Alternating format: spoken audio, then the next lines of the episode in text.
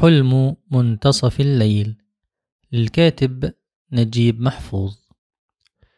أم عباس امرأة جميلة. عرفت في الحي بجمالها ويتطلع إليها أصحاب الأذواق كما يتطلع أهل الخلاء إلى عين ماء. وهي إلى ذلك تمتلك عمارة قديمة من أربعة أدوار غير ثلاثة دكاكين أسفلها ولذلك اعتدها الأهالي وكلهم فقراء حلما موشا بالذهب. ويوم توفي زوجها بائع المسابح والمباسم والأوراد كانت في حوالي الأربعين وهي سن يعتبرها الحي ذروة النضج ومجلى البضاضة وعطر الأنوثة وكثيرون سعوا إلى التزوج منها ولكن القسمة دفعت بها إلى أحضان رجل لم يجر عند الظن على بال. كان حسنين يملك عربة كارو ويؤجرها إلى الغير. في الثلاثين من عمره قوي الجسم مرهوب الجانب ومعدودا من فتوات الدرجة الثالثة. ولم يكن أحد في الحي يحبه أو يعجب به. فازدادوا له مقتا وعجبوا كيف تقع امرأة كأم عباس في أحابيله؟ وقالوا بأسف والغضب والحسد يأكلان قلوبهم. مسكينة أم عباس ومسكين عباس. وعباس ابنها من الزوج الراحل في العشرين من عمره طيب القلب جدا. تلوح في عينيه الواسعتين نظرة صامتة ولعلها ناطقة بلغة مجهولة. يبتسم كالأطفال ويطلق شاربه ولحيته ويحبهما. وهو أمي لم يحصل في الكتاب حرفا. ولذلك فتح له أبوه دكانا من دكاكين العمارة لبيع الحلوى والفول السوداني واللب فكان يغدق على الأطفال بغير حساب. ولما تزوجت أمه من حسنين غاب عن الحي أياما ثم عاد وهو يقول لكل من يلقاه لا يصح أن يحل محل الأب رجل آخر. ورفع رأسه نحو مسكن أمه وصاح بأعلى صوته يا أم عباس الله يسامحك وعندما ينقضي النهار يخلع جلبابه ويلبس بدلة زرقاء فاتحة اللون فهو يحب الألوان الفاتحة ويمشط بعناية شاربه ولحيته ويغطي رأسه بطربوش متداعي الأركان ويتناول عصا الخيرزان البرتقالية ثم يغلق الدكان وينطلق في سبيل طويل. ملقيا بتحياته يمنة ويسرة يلوك في فيه قطعة من السكر النبات ويبتسم في سعادة رائعة. وأكثر الليل يرى هائما على وجهه ومذ تزوجت أمه من حسنين اتخذ من دكانه مسكنا فلم تعارضه أمه طويلا لعلمها بعناده وكانت لا تخشى شيئا عليه وتقول إن ملائكة الله تحرسه. وسعى حسنين يوما إليه متوددا ولكنه صاح في وجهه اذهب أنا لا أعرفك. فغضب الرجل قائلا أنا عمك. وحال أناس بينهما وهم يلاطفون الرجل دفاعا عن الشاب المحبوب. وحزنت أم عباس حتى دمعت عيناها الجميلتان. كانت تحب عباس لأنه وحيدها ولأن وجهه صورة من وجهها. أجل كان عباس جميلا ولا يخفى جماله رغم اللحية والشارب والطربوش المتداعي الذي يغطي ثلث وجهه. ومن عجب أن حسنين ازداد بعد نعمة الزواج من أم عباس فظاظة وانحرافا واستفحل جانب الفتوة من ذاته فاشترى الأعوان وأكثر من العدوان. وكان يسكر حتى تلاطمه الجدران وكان يغني إذا سكر بصوت تنفر منه الخنافس. وكلما رأى عباس الرجل في حال من أحوال عربدته خرج من دكانه إلى الطريق ورفع رأسه نحو مسكن أمه وصاح بأعلى صوته يا أم عباس الله يسامحك. ويوما ترامت حشرجة نبراته الصارخة من وراء الشيش إلى الطريق في هياج وحشي. أنا سيد البيت أنا سيد الكل. وتخيل الناس المرأة الجميلة تحت زوبعة الإهانات بأسف. المرأة التي لم تعرف في ماضيها سوى الحب والتكريم وتساءلوا عن سر ذلك الغضب وأجاب سكان العمارة بأن الإيراد هو سر الغضب وأن الفتوة انتصر وأصبح المحصل الوحيد للإيجار. ولم تعد أم عباس تخرج كعادتها لزيارة الجارات والتجول في التربيعة. لم يعد أحد يراها وهي تتبختر في الملاءة اللف كالمحمل وعيناها المكحولتان ترنوان بنظرة دسمة حول عروس البرقع.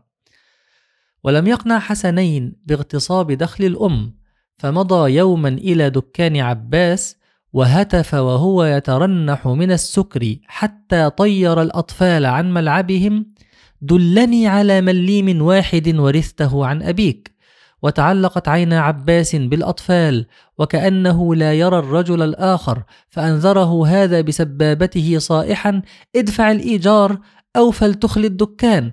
وسارع إليه بيومي اللبان ليهدئ من ثائرته وتودد إليه بمعسول الألفاظ حتى مضى به بعيدا. وحسنين يقول بلسان ملتو ونثار ريقه يرش وجه بيومي رشا معتوه وبلطجي. وعند المساء انطلق عباس إلى جولته الليلية يجود حيثما ذهب ببسمات رائقة وتحيات حارة في سعادة ملائكية. ودبر حسنين حملة إرهابية جديدة ليحمل أم عباس على أن تبيع له العمارة بيعا صوريا. واشتد الخلاف بينهما فضجت الحارة بصراخه وتهديداته وشكت المرأة إلى الجارات كربها. وتشاور بعض الطيبين في السعي لدى حسنين ليعدل عن مطالبه. ولكن أحدا منهم لم يجرؤ على اتخاذ خطوة إيجابية خوفا من بطش الرجل. وبخاصة أنه اعتدى في ذلك الوقت اعتداء وحشيا على رجل يدعى كراميلا عندما ضبطه يوصل نقودا من أم عباس إلى ابنها. وارتفع نحيب المرأة ذات ليلة عقب تعنيف شديد من الرجل ثم علم أهل الحي أنه ضربها ضربا شديدا وأنها لن تطول مقاومتها. وعند الفجر تعالى صراخ فمزق السكون تمزيقا واستيقظ الناس فزعين وفتحت النوافذ وهرع كثيرون إلى مصدر الصراخ إلى القبو وعلى ضوء فانوس رأوا بيومي اللبان وهو واقف يرتجف. هو أول من يستيقظ في الحي ليسرح بصفيحة اللبن ولكن ماذا دهاه؟ ووجدوه يشير إلى مكان في الأرض فنظروا حيث يشير فرأوا حسنين سابحا في دمه وقد تكومت جثته أسفل جدار القبو واضطرب الحي اضطرابة عنيفة وسرعان ما احتلته الشرطة والنيابة ثم اندفع التحقيق في جميع الجهات متعقبا كافة الشبهات.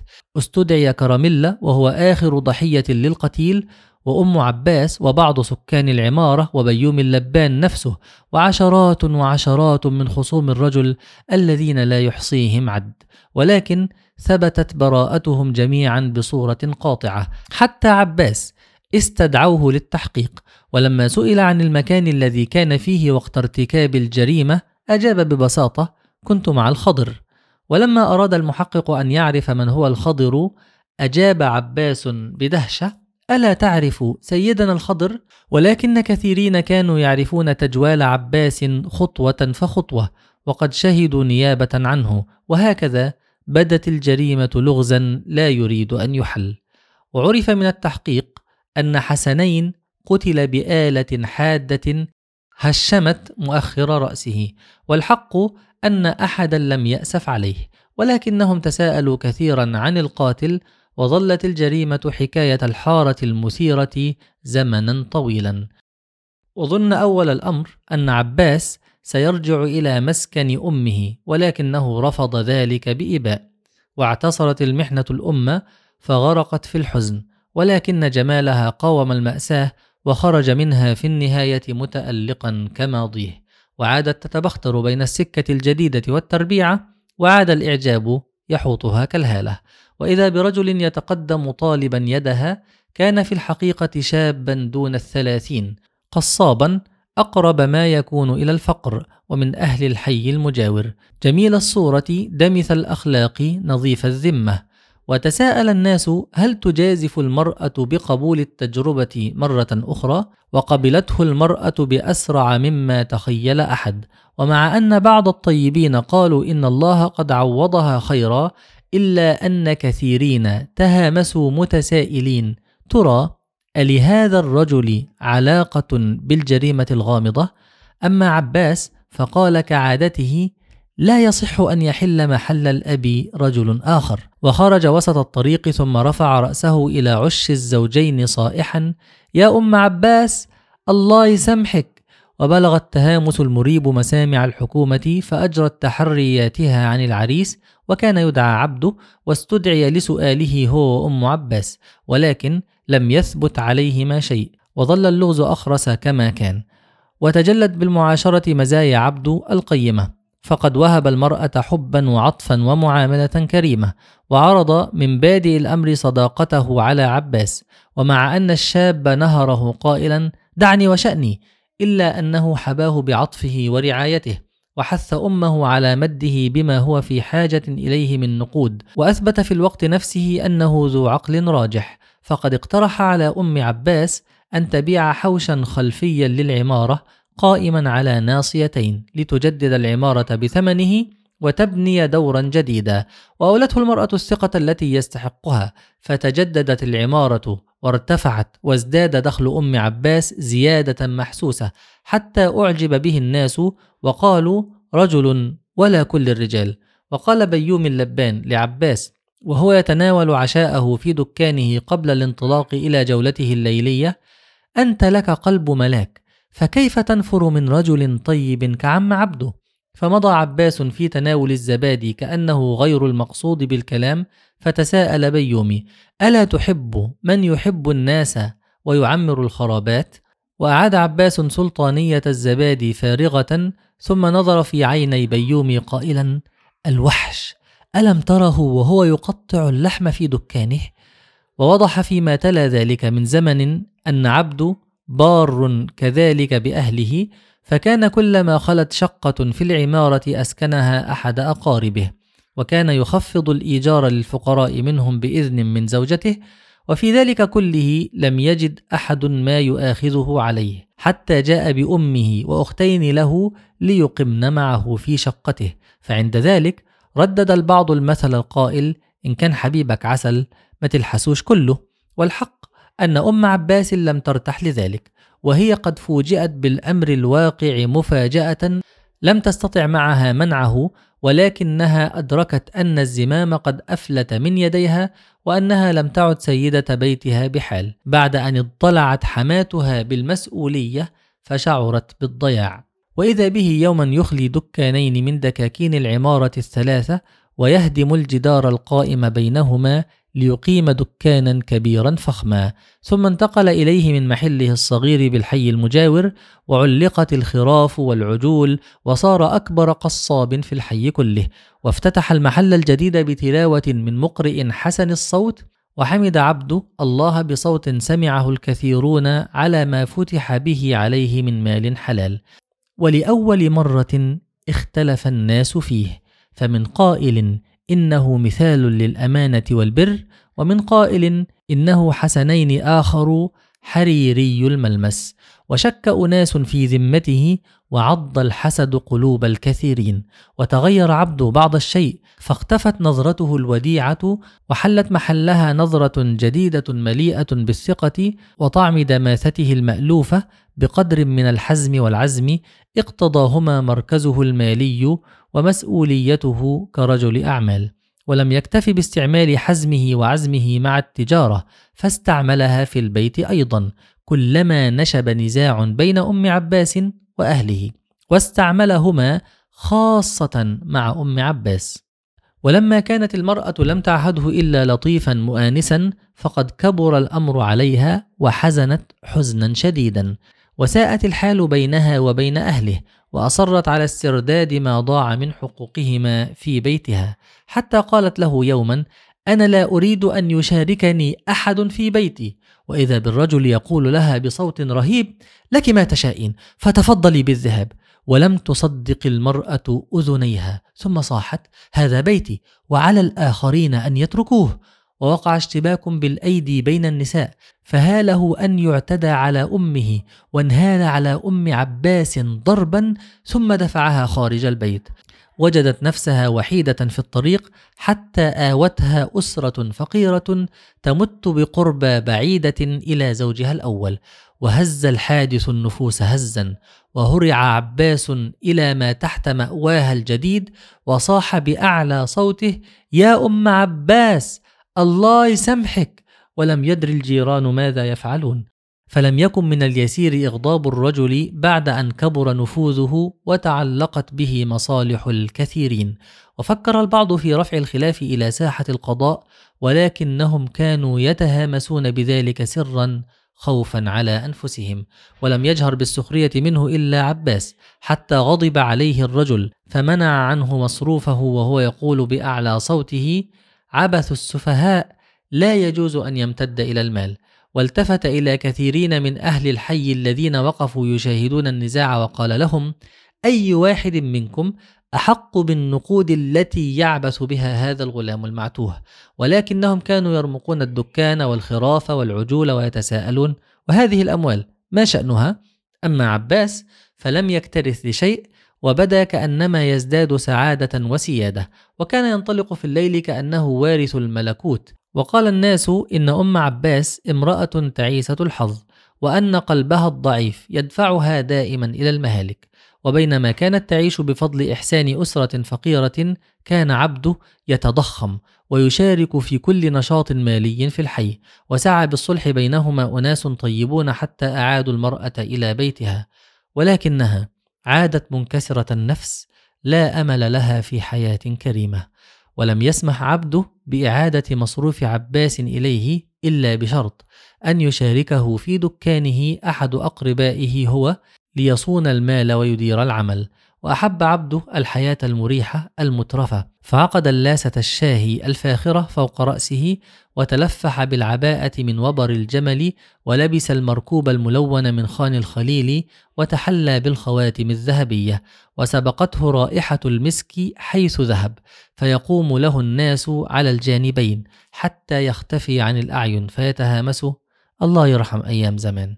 وعند الفجر تعالى صراخ فمزق السكون تمزيقا وساقظ الناس فزعين وفتحت النوافذ ثم هرع الجميع إلى القبو رأوا بيومي اللبان وهو يرتجف فنظروا إلى حيث يشير فرأوا المعلم عبده مكوما ورأسه غائص في بركة من الدم وزلزل الحي زلزالا عنيفا وأطبقت عليه الشرطة والنيابة والمخبرون. واستدعي إلى التحقيق عدد لا حصر له من أهل الحي ولكن لم يقع على أحدهم ظل شبهة من قريب أو بعيد. وقطعت الدلائل بأن جريمة عبده ستلحق بجريمة حسنين وقال أناس وهم يضربون كفا بكف ما أعجب هذا؟ فقال آخرون انتظروا حتى يظهر العريس الجديد.